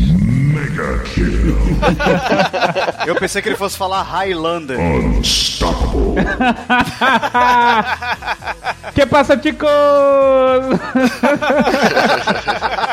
Como é que funciona? No cassino, eles fazem de tudo para que o jogo do Blackjack seja o mais rápido possível. Então, se um dia alguém que já visitou possa dar o depoimento, porque eu nunca fui jogar Blackjack no cassino, mas se alguém puder falar, fala que o jogo é muito rápido. Olha, olha o medo. Olha, confessa, olha o medo. Mas aí a ideia desse sistema é a seguinte, porque ele é um sistema muito simples, então para um jogador iniciante ele seria o sistema ideal. E aí como é que ele funciona? Você vai atribuir valores às cartas. Então, por exemplo, todas as cartas de 2 a 6 você vai somar um. As cartas 7, 8 e 9 você não vai somar nada. E as cartas de 10 a As você vai subtrair um. E como é que isso vai funcionar? Conforme você vai vendo as saídas das cartas, você vai entrar nesse esquema ou de somar um ponto, ou de não somar nenhum ponto, ou de subtrair um. E aí você vai fazer, atribuir aquele baralho, porque na verdade nos cassinos eles não jogam com um baralho só, eles jogam com uma série de baralhos, você vai atribuir um valor àquele baralho. E quanto maior for aquele valor, o que, que você vai poder concluir? Você vai poder concluir que uma maior quantidade de cartas de valor baixo saíram. Então isso vai dizer dentro da probabilidade que a chance de sair uma carta de valor alta é grande. E justamente o contrário. Se você atribuir um valor muito pequeno ao baralho, a chance de sair uma carta de valor baixo é muito grande. Então você consegue entender e montar esse esquema para ajudar na sua tomada de decisão, para você saber se você vai pedir mais uma carta ou não, ou se você vai parar. E a partir disso você consegue jogar e criar vários jogos diferentes e conseguir tentar levar uma certa vantagem em cima do cassino, que seria o quê? Você usar a probabilidade e a sua teoria, tudo que você sabe sobre matemática, a seu favor. E um filme que explica isso muito bem é aquele filme também que saiu há pouco tempo atrás, que o filme não é grande coisa, é meio meia boca, mas ele ilustra isso muito bem, que é o filme Quebrando a Banca, não é isso? É, ilustra até o que Uhum, acontece quando você começa a contar muito. E ilustra em cores, né? Porque o olho do rapaz fica roxo e tal, a boca vermelha. É, mas isso aí que o Wesley falou e que é o que é usado no filme, foi uma metodologia para simplificar o processo da probabilidade condicionada, né? Que é você tentar descobrir o que, que vai acontecer no próximo evento, sabendo que alguma coisa já aconteceu. Sabendo que já ocorreu. Exatamente, que é a ideia das complexidades aí da probabilidade que a gente já falou anteriormente, né? Que aí você vai, em vez de você ficar analisando quais cartas saírem, então quais chances de sair, eles atribuíram um- uma numeração que você conta isso na cabeça muito mais fácil e aí você atribui. Você não vai saber exatamente o que você tá fazendo, mas o que tá ali por trás é que tá dizendo que a probabilidade da carta alta sair é grande por conta que saiu muitas cartas baixas e isso aí aumenta a probabilidade da seguinte ser grande. Isso, e esse sistema é um sistema que pode ser feito por qualquer um, né? E se quando você for, por exemplo, assistir esse filme, você vai ver que o grupo, que eles faziam um esquema de grupos, eram só de alunos do MIT, alunos que estudavam muita matemática, de um sistema de excelência lá dos Estados Unidos. E aí vocês perguntam, ué, mas por que o cara tem que ser muito bom em matemática para poder contar cartas, né? Se é só você somar e subtrair um. É por conta de duas coisas. A primeira é a questão da velocidade da conta, por, pelo jogo ser muito rápido e muito dinâmico. Você tem que fazer essas contas muito rápido. E segunda é que você tem que fazer essas contas sem parecer que você está fazendo a conta. Então é por isso que tem toda a parte de treinamento, de você contar a carta sem demonstrar em momento nenhum que você está contando. Porque você imagina você chegar lá no cassino e começa a contar no dedo, aí você sabe que a porrada vai subir. Resumiu bem o Wesley Storm com o que, que acontece se contar no dedo. Como o cassino aqui no Brasil ainda é proibido, a gente pode falar assim um pouco mais abertamente o que, que acontece. Se a gente for pra Las Vegas um dia, o nosso nome no passaporte não é o nome que a gente usa aqui, né? Não, e esse fato é interessante aí que o Wesley falou, até que, salvo engano, é falado no filme também que teve a época que alunos da MIT, um dos institutos de matemática mais famosos do mundo e dos Estados Unidos, os alunos da MIT eram proibidos de entrar aí nos cassinos de Las Vegas. Pra prevenir! Só pra prevenir. Tá. Só pra evitar uma, né, um um estresse desnecessário. Falando em números, já que falamos que cassino é proibido, temos um jogo aqui que é muito conhecido, né? No Brasil, todo mundo adora jogar na virada do ano, pra ver se não precisa mais trabalhar. É a famosa Mega Sena, né? É. Então é o nosso, nosso mini cassino aqui, aí lá na loteria, me dá um papelzinho e faz a sua fezinha. Então como é que consiste mais ou menos a Mega Sena pra quem nunca jogou? Acho difícil, né? Mas vai que tem um aí que nunca experimentou. Basicamente você tem uma cartela com números de 1 a 60 e você tem que escolher seis números, tá? Dentre esses 60. E aí, quantas possibilidades você tem de escolha, né? Você pode escolher de 1 até 6. Você pode escolher de 1 até 5 e o 7. Você pode escolher de 1 até 5 e o 8. Você não vai falar todas não, né, Rissuti? Eu não vou falar todas porque é um pouquinho mais de 50 milhões de combinações. Então, fazendo essa brincadeira, você tem uma possibilidade de ganhar em pouco mais de 50 milhões de resultados possíveis. Olha aí a probabilidade. Então, é um jogo Fácil. fácil, tá tranquilo. Eu tenho até algumas curiosidades que eu queria trazer. O jogo é simplesmente isso. Claro que você pode ainda ter apostas maiores, né? Você pode É, existem apostas com mais números, mas basicamente tem que acertar seis. Isso, você pode jogar, por exemplo, até 15 números. É claro que a sua aposta ela vai ficar no valor de 17.500 reais. Mas se você jogar 15 números, é mais provável que você consiga, dentre esses 15, os 6, né, que saíram no resultado. E aí você tem mais chances de ganhar. Mas ainda é mais provável que você perca 17 mil reais. É, também tem essa possibilidade, né? que é um pouquinho maior que a outra. Vamos lá, vamos falar alguns números aqui. A probabilidade de você jogar seis números e acertar os seis, como eu já falei, é de uma em 50 milhões. Né? Agora, se você, por exemplo, jogar os 15, você tem uma chance em 10 mil. Melhora consideravelmente, mas você ainda pode perder 17 mil reais. só a grana, assim, muito fácil. Então você tem essas possibilidades. É claro que você também tem a quina, tem a quadra, que significa o quê? Dentre os seis números que você jogou, você tem que acertar cinco, você tem que acertar quatro, e aí você faz a quina ou a quadra, respectivamente. Se você jogar 15 números e acertar quatro, você tem uma em 37 possibilidades de ganhar a quadra. Olha aí, você jogou 17 mil reais e ganhou 300. É uma boa aposta também, não é? Bom, bom, interessante.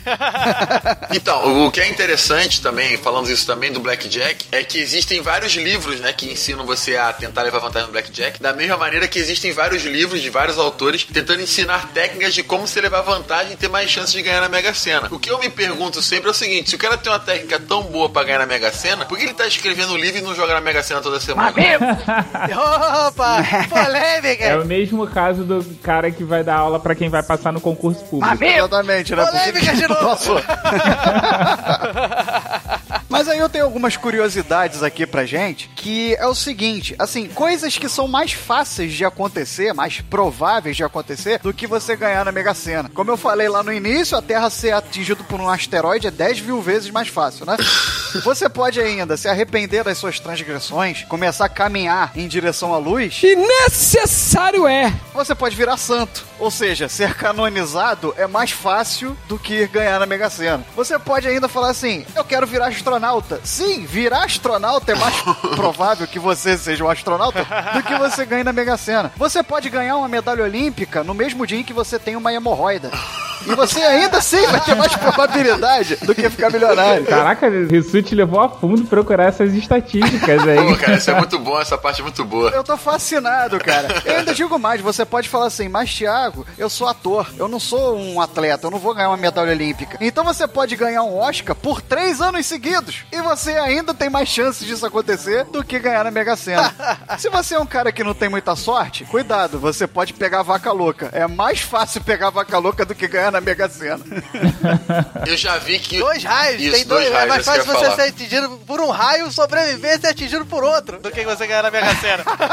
Exatamente, você pode ser atingido por três peças que se desprenderam de um avião e você ainda não vai ter ganhado a Mega Sena. Mas tá lá, você pode jogar. Eu acho que agora a gente vai arrumar um problema com a Receita Federal, né? A chance existe.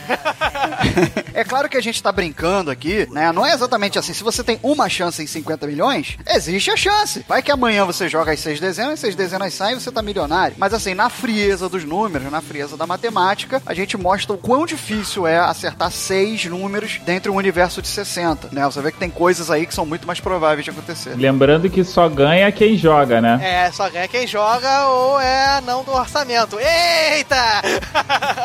Você tem que ter essa uma possibilidade, né? Que é você ir lá e jogar. É, mas quando eu morava lá em São Gonçalo, tinha um, um maluco lá da rua que ele jurava que ia descobrir qual é o segredo da Mega Sena, que ele ia desvendar e ia ganhar. Então, se você for um maluco e acreditar nisso, vai que tem um segredo aí, uma teoria da conspiração Vai da lá. Mega Sena por trás e a gente Boa tá sorte. mexendo em vespeiro de novo. A questão é que não tem segredo, né, cara? É por acaso. Você não tem nem influência sobre o resultado e os resultados anteriores, eles não são parâmetros pra você concluir qual vai ser o resultado seguinte. Ah, esse número tá saindo muito, né? Eu tô pensando aqui num sistema que não seja, não tenha nenhum tipo de vício, né? Seja um sistema completamente idôneo. Considerando Então, a idoneidade do processo, né? É diferente do. você não tem como olhar pro passado e definir, definir algo sobre o futuro. A, a Mega Sena como um jogo, pra você analisar a probabilidade, ela é um caso muito mais simples, por exemplo, do que o Blackjack, que era o que o Wesley tava falando, né? Que envolve decisão de você puxar uma carta, você saber o que saiu, o que, que não saiu, tem outros oponentes disputando com você. A Mega Sena é, como o Rissuti falou, a frieza dos números. É o caso mais simples lá do dado, lá do início que a gente falou, só que em vez de ser um dado com seis ali, vão ser 60 números que você vai escolher e vão ser sorteados seis dentro dessa sequência. É muito mais simples e não depende de evento nenhum realmente, então fica mais fácil de avaliar e fica mais fácil a gente fazer essas comparações malucas aí pra motivar você a jogar.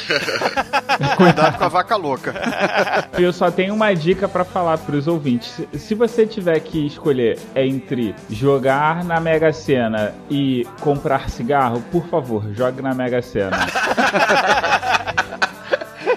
Por que, que eu digo isso? É, aonde eu morava tinha um cara que ele toda semana ele fazia isso. Ele ia comprar um maço de cigarro e jogar na Mega Sena. Então ele ia com o dinheiro dos dois e fazia a aposta e jogando sempre os mesmos números de fé. Só que uma vez ele só tinha dinheiro pra fazer uma das duas coisas. O que, que vocês acham que ele fez? Entre comprar um cigarro e alimentar o seu vício ou jogar na Mega Sena? Comprou o cigarro. Ó, pera aí, volta lá no cast lá de Lady Murphy, que a resposta tá lá.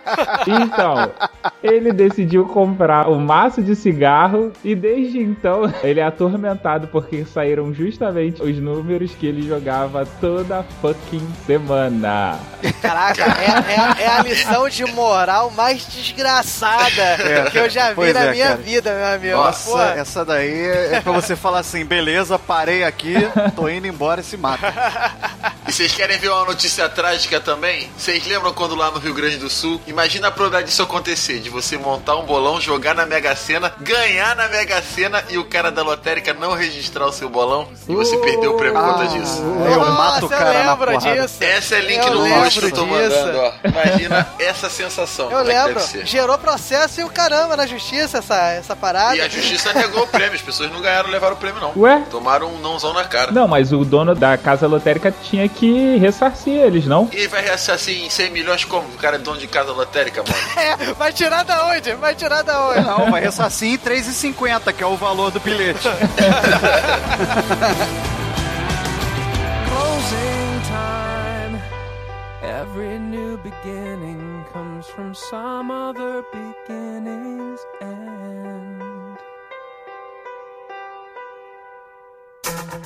E é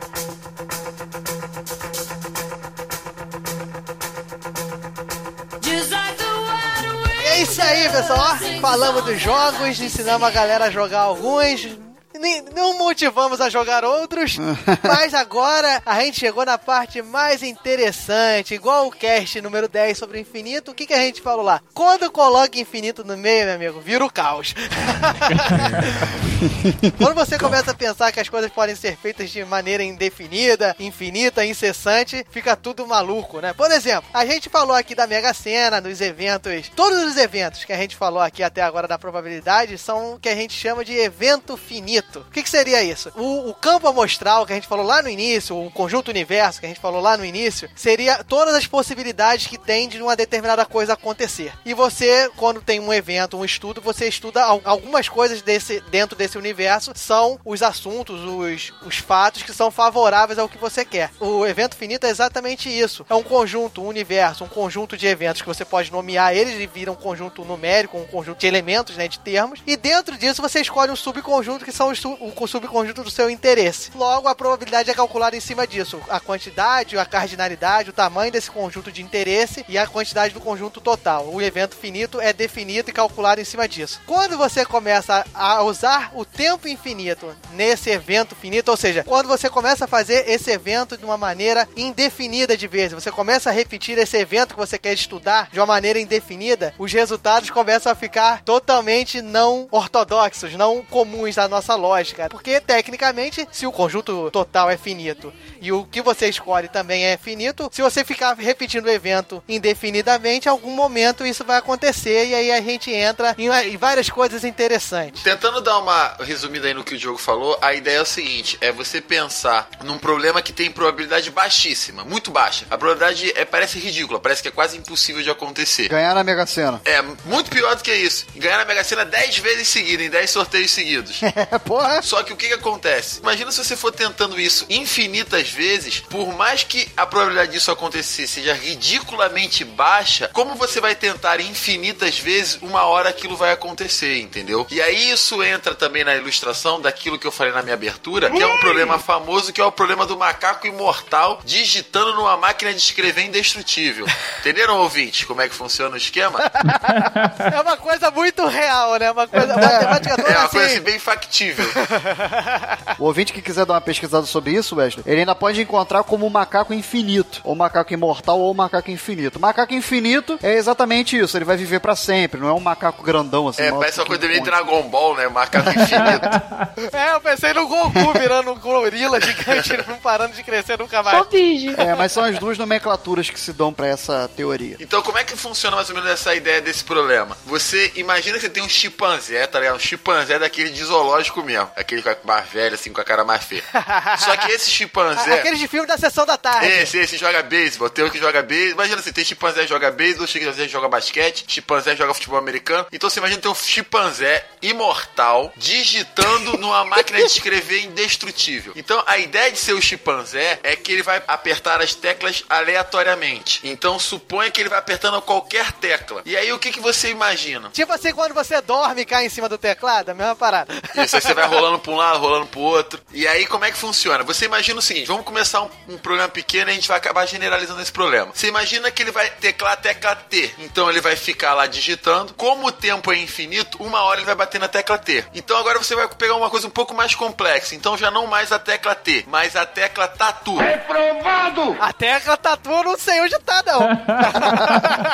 Imagina que ele vai ter que digitar a palavra tatu. Então ele vai apertar aleatoriamente. Em momento ele vai apertar o T, o A, o T e o U. Vai digitar a palavra tatu. E aí a gente consegue provar matematicamente que qualquer sequência finita de teclas, entrando aí no que o Diogo falou, uma hora o chimpanzé vai apertar. Qualquer sequência que você imaginar. Então você pode imaginar, como eu falei na minha Desde que se considere um tempo infinito, não é isso? É claro que você considera o tempo infinito. Dane-se o tempo vai levar. Uma hora chega. Nem que leve um zilhão de anos. É, mas uma hora vai sair. E aí o que acontece é aquilo que eu falei. Se você considerar todos os livros do Harry Potter na série, na sequência, aquilo ainda é uma sequência finita de teclas a serem digitadas. Então a probabilidade que esse macaco um dia, considerando o tempo infinito, ele digite essa sequência é 100%. Então uma hora isso vai ocorrer. E aí qualquer extrapolação, qualquer brincadeira que você queira fazer, isso vai acontecer. Você pode imaginar que ele vai digitar todos os livros do Harry Potter na sequência em hebraico, trocando o nome do Harry para Juarez. A probabilidade disso acontecer é 100%.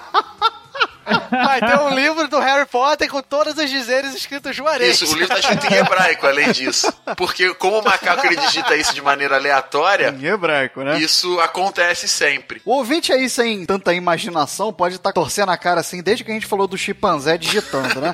Mas isso aí a gente só tá considerando o quê? Um sistema completamente sem conhecimento prévio, né? Fazendo um experimento aleatório. Ele vai ficar ali digitando aquilo, né? E aquela sequência aleatória de teclas digitadas, ou de caracteres escritos, uma hora vai chegar nessa sequência pré-estabelecida. Justamente por essa extrapolação do tempo infinito. É justamente o que a gente tá falando desde o início, que é uma escolha de eventos, né? Eventos finitos, que é o que o Rissuti está falando. Deixar bem claro que é algo sem conhecimento prévio, totalmente aleatório. A explicação matemática, para quem quer uma coisa mais profunda sobre isso, é óbvio entrando na ideia do macaco infinito, do tempo ser infinito, vai entrar nos conceitos de limite, que a gente não entrou aqui, mas vai, Uhum. quem quiser dar uma pesquisada no episódio 10, que a gente falou sobre o infinito, a gente teceu um pouco de comentário sobre essa ideia de você sempre se expandir, sempre poder ir além, sempre escolher um número mais pra frente. Então é a mesma ideia. O que que acontece? Você imagina que você pode fazer o evento quantas vezes você quiser. Então, vo- vou pegar o, o caso mais o caso mais simples, que foi o que o Wesley falou, de digitar uma palavra, né? De digitar a palavra tatu. Então, se você for imaginar como é que é feito esse cálculo, como é que você consegue descobrir que realmente um- se o macaco for infinito, ele em algum momento vai digitar. Você vai pegar o seguinte, você vai pegar a probabilidade num determinado número de blocos, a probabilidade de ele digitar a palavra tatu ao menos uma vez, beleza? E a probabilidade dele não digitar naquela determinada vez, né? Quando você pega isso, a probabilidade de num evento pequeno, sei lá, você escolher 10 vezes, a probabilidade dele não digitar tende a 100% e a probabilidade dele digitar tende a zero. Só que conforme você vai repetindo o evento, você formulando isso, você vai ver que é a probabilidade dele não digitar é uma fração que ela é elevada a n, a quantidade de eventos, ou seja, conforme você tende ao infinito, essa probabilidade vai se tornando cada vez menor, entendeu? E vai se chegando a, a de não digitar, vai se tornando cada vez menor, se aproximando do zero, ou seja, num número, sei lá, absurdo, muito grande de tentativas, um momento vai acontecer isso. A probabilidade dele digitar vai ser quase 100%. Não, e um outro vídeo também que tem no YouTube que é bem interessante, que a gente vai deixar o link no post, que é um vídeo chamado Your Life in Pi. Professores americanos. Seria a sua vida em pi, onde o pi é aquele número irracional que a grande maioria das pessoas conhece, que é 3,14, 15, 92, 65, 35, que eu até cantei a musiquinha.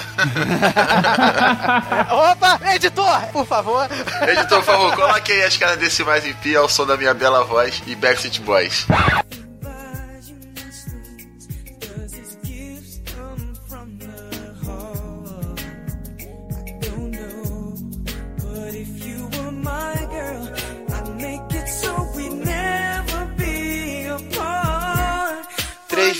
3,1415 9265 3589 7932 3846 264 3383 E aí vai.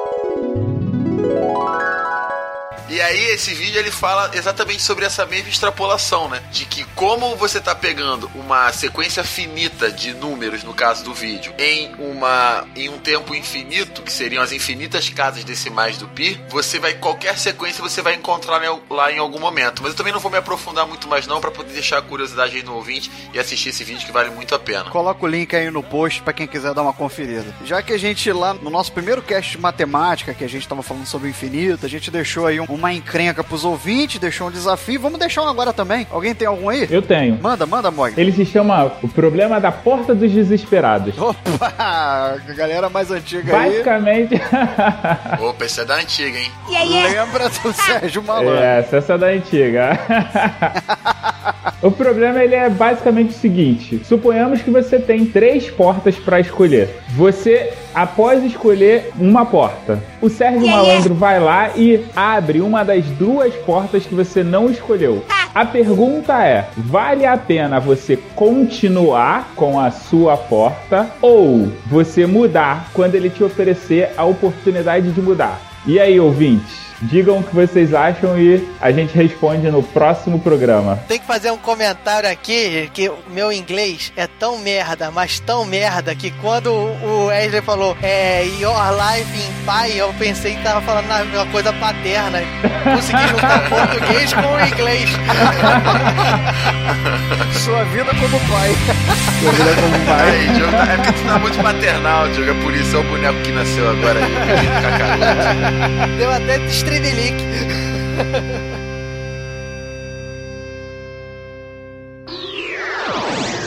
Enquanto isso, na sala de justiça.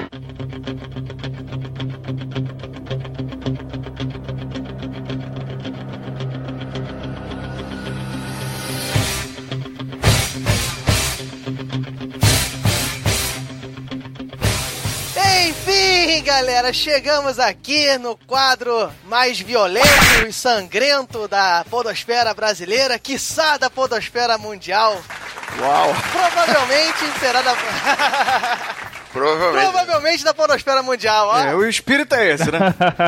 Dá pra calcular a probabilidade disso, O né? espírito Com é esse. certeza. Qual a probabilidade desse seu quadro mais sangrento da podosfera mundial? Qual a probabilidade do Hal acabar por conta de uma sala de justiça? Calcule aí, ouvinte. 97,5%. E é isso aí, pessoal. Chegamos aqui então na sala de justiça. Vamos nos debater, degladiar, jorrar sangue, quem sabe. E o tema qual será, querido Wesley Storm?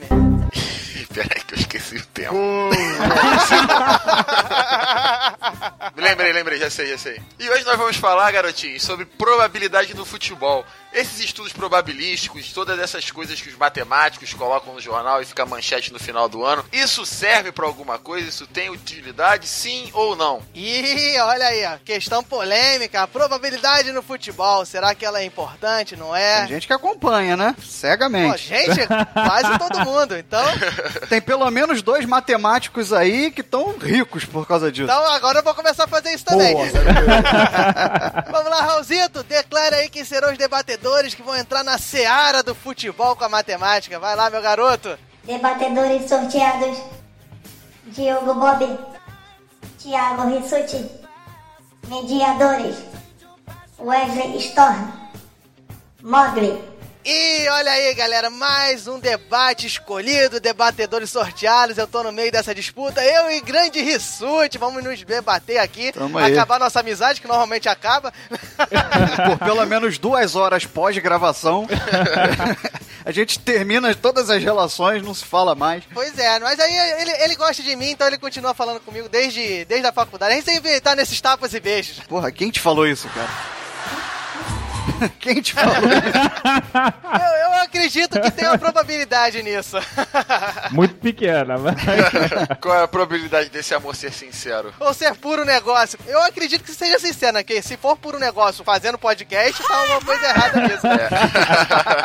Mas enfim, Rissuti, você é debatedor, mas você não está fora da sua função máxima nesse podcast, que é explicar pros nossos ouvintes como é que funciona a sala de justiça. Vai lá, Rissuti. Caraca, eu tenho que segurar a adrenalina pra continuar continuar trabalhando, né? Esse é o profissional. Então vamos lá, galera. O nosso debate aqui funciona no sistema 90, 60, 30. São 90 segundos para cada debatedor expor os seus argumentos, defender as suas vertentes. 60 segundos para você reafirmar os seus argumentos e rebater o seu oponente. E 30 segundos, que é aquele, aquele momentinho final que vai render muita briga depois da gravação. Vocês não têm noção da merda que dá quando acaba. 30 segundos finais é esculhambação pura. Pura. É, xingar a mãe é o de mais leve que tem. Xingar a mãe é elogio. É, a galera já tá com sangue aí, ó, nos olhos, todo mundo aqui na sala de justiça já. Ânimos acirrados. Pois é. É, deixa, deixa eu pegar meu cronômetro aqui, porque é o Wesley que vai mediar. Caraca, você vai repetir essa piada todos os casts, até o final. Pro resto da sua vida. Tá, tem que trocar as piadas. Vamos lá, senhores, quem vai começar? Boa pergunta. Eu sempre dou a preferência aos perdedores. Então fica à vontade, pode começar. Que isso? Olha só, então se, então se a preferência é minha, então eu escolho que você comece. Briga de criança, começou bem, né? Começou muito bem. Mediadores, os senhores escolhem. Vamos sortear então, hein? Ó, se der cara, o Diogo começa, se der coroa, o Rissuti começa. Estão vendo a moedinha? Ó, Tô vendo. se der esse ladinho Eu aqui, sou ó. cara, eu Pera aí, esse ladinho aqui é Diogo e esse ladinho aqui é Rissuti. Ah, Beleza. Então vamos lá, ó. mas é o quê? Que começa? Se der cara, Diogo começa. Se der Rissuti, Mas, por favor, se não der caçou. coroa, Rissuti começa. Pode Pô, ser? para de filmar tua perna, cara. Não, eu tô fazendo, eu tô fazendo um segredo aqui, ó. Pera aí. Deu cara, hein? Diogo Diogo começa. começa. Então, Diogo, está aposto? Errou. Aposto. Aposto é a parada lá de português. Eu vou estudar gramática agora? o plural de aposto é apostos. Então, o singular é aposto. Eu acho que não. Ih, Ih, ela- chamou. Ouvinte, você que é estudado em português, em língua portuguesa, em latim, deixa um comentário aí qual é o certo, por favor. Como é que ele vai botar a pro- forma de pronunciar escrito Wesley Storm? Ô, Rissuti, você já viu um dicionário na sua vida? Você sabe que do lado do dicionário da palavra tem a forma de pronunciar a palavra, você sabe disso, né? Cobre. Já tá brigando todo mundo. Cara, a sala de justiça, ela começa com briga com os quatro, cara. É inacreditável. tá dando porrada pra tudo quanto é lado, meu amigo. Testosterona puro. Aposto ou aposta, eu tenho que começar, né? Vamos lá, tá pronto? É, vamos lá. Acerte o seu aí, que eu arredondo o meu aqui. Valendo. Fala, meus queridos ouvintes, eu tô aqui para defender, não, não falei desde o início, mas eu tô aqui para defender que a probabilidade, e não tem como não falar da estatística, tem muita importância no futebol, não só no futebol, como no esporte como um todo, né? E fica bem claro que essa importância já se dá pelo estudo, porque se não fosse importante, não teriam estudos e não, seriam, não teria sido tão falado até hoje, né? Mas qual é a importância que eu considero Marte na probabilidade e na estatística nesse, nessa seara? É a importância do é a importância do planejamento, é a importância do estudo, você saber o que, que pode vir a acontecer. A probabilidade nada mais é do que uma análise de risco, meus queridos ouvintes. E a análise de risco você pode fazer em seguros, você pode fazer na vida, você pode fazer em jogos de azar, você pode fazer no esporte também. Entendeu? Cada vez mais você vê esportes aí como NBA, NFL, beisebol, que são a maioria americanos, que você tem várias estatísticas e vários estudos para descobrir exatamente como é que está o prosseguimento, o avanço do seu, do seu time, do seu, do seu esporte como um todo, no, né, de uma maneira geral. E no futebol, por que não usar isso também? Isso aí é usado, talvez com uma mena, menos importância, com menos estudo, até por falta de dados, mas isso é usado, deve ser usado e está começando a ser usado justamente para isso, para o futebol, para planejamento, para você saber se o seu time precisa de novos rumos, novas estratégias ou não. É isso aí que eu acho Acabou, que é a, é a maior acabou. importância que a probabilidade pode dar. Olha como é que ele é indisciplinado, cara. É. É que eu falei nada. Olha só, eu, eu nem falei o que eu falei por último aí, vocês me barreiraram. Olha só, você está querendo me botar contra os Eu não falei, não. Eu fiz um. Eu cochichei aqui, cá com os meus botões. Aham, eu sei bem. Rissuti, tá pronto? Tá pronto? Vamos lá. Valendo. Então, pessoal, eu vou defender aqui o seguinte. n- Num. Pro futebol, a probabilidade ela não tem importância alguma. Saber estudar, isso aí não vai trazer benefício nenhum, vantagem nenhuma. Tá? Primeiro, a matemática sim, ela é exata, mas a probabilidade ela trata de incertezas. Ela só te dá uma previsão sobre algo que pode acontecer, mas não te dá garantia nenhuma. Tá? Ainda mais quando você fala do futebol. E sim, vamos falar só do futebol, não vamos falar de basquete como o meu oponente falou.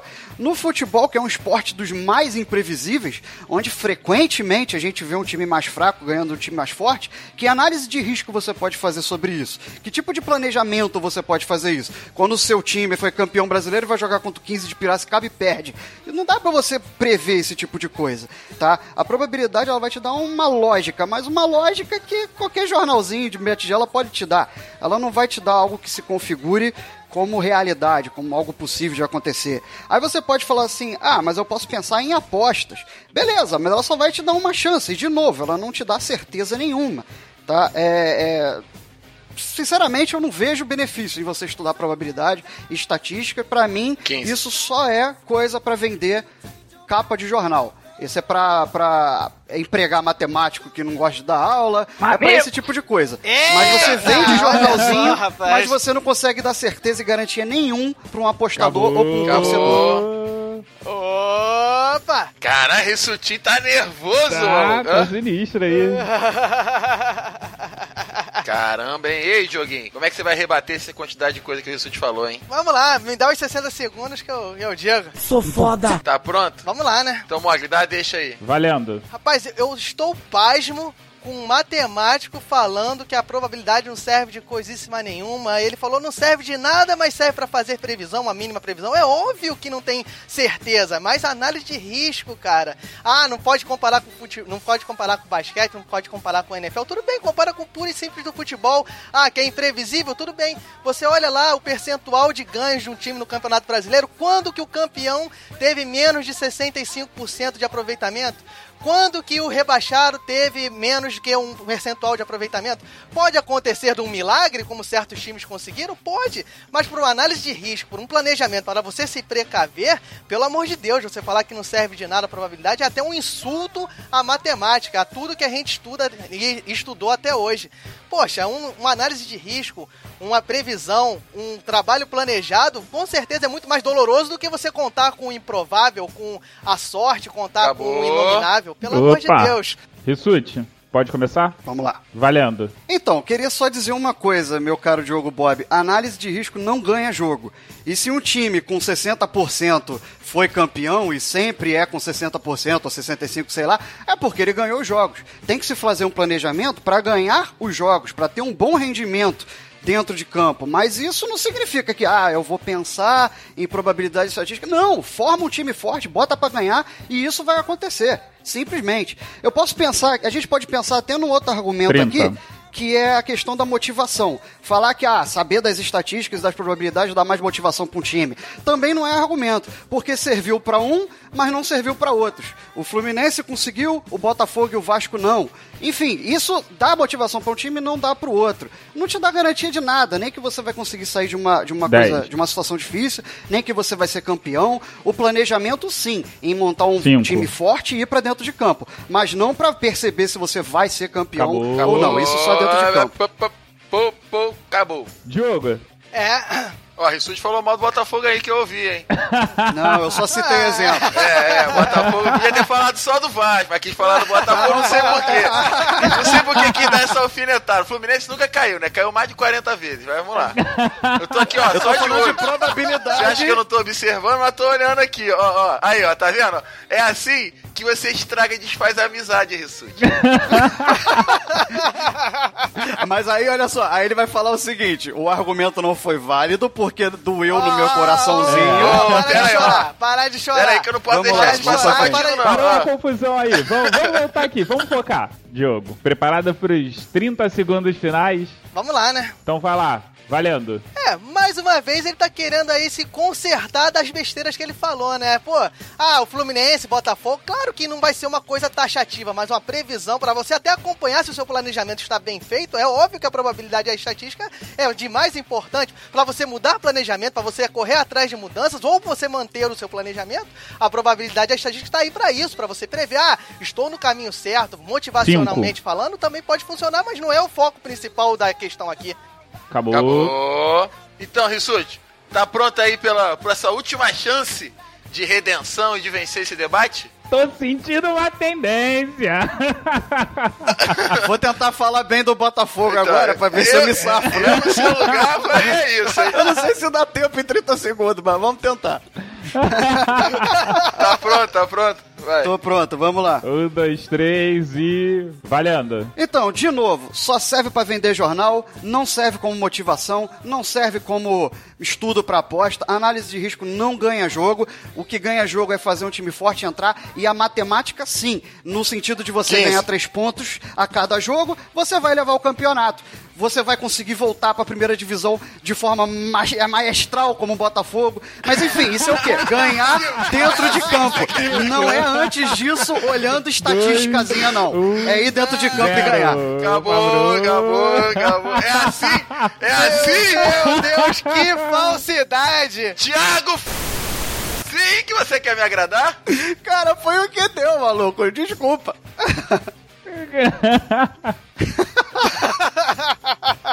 Você não sabe o quanto de improviso eu tive que puxar aqui pra conseguir botar o Botafogo nesses 30 segundos.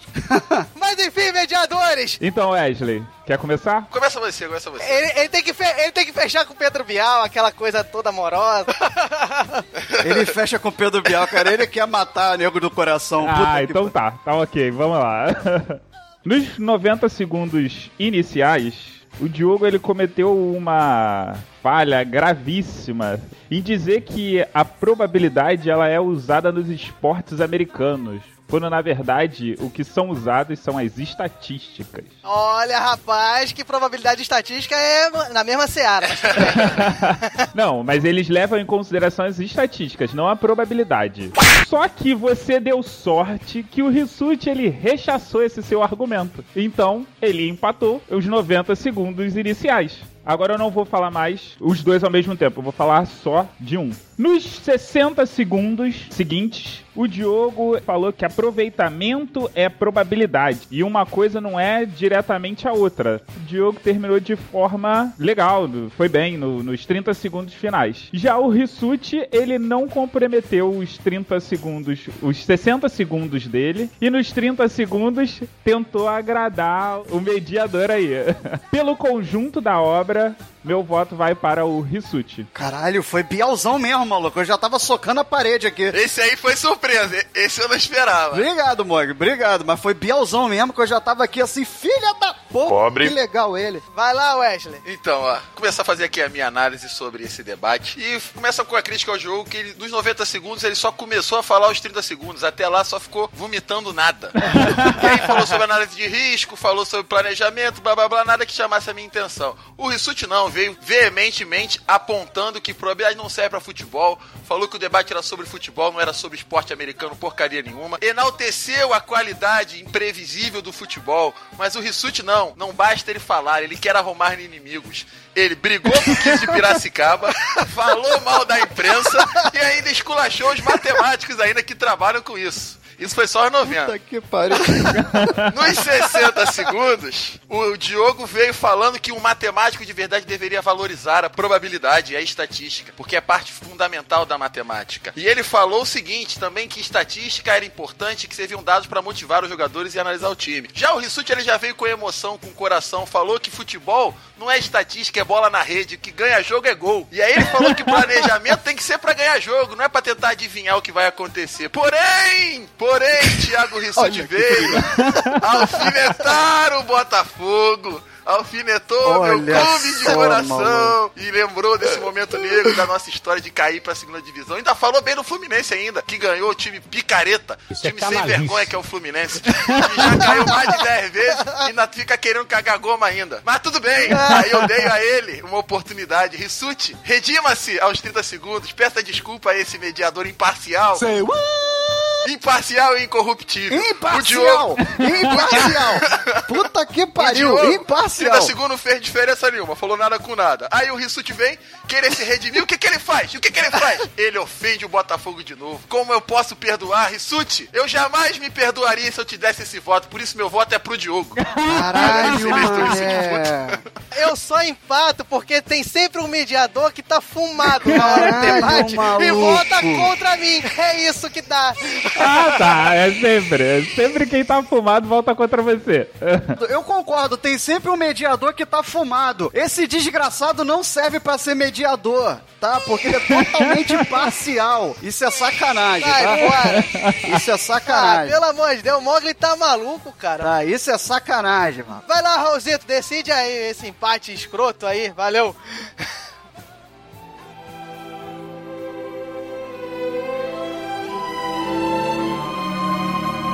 Debate declarado sem vencedor. Empate.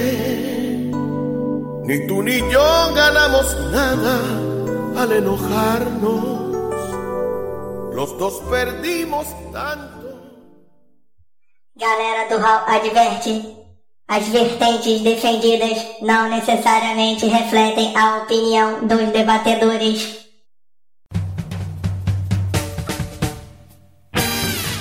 Acessem galeradohall.com.br Mensagens em contato arroba galeradohall.com.br Busque por Galera do Hall em Facebook, Instagram, Twitter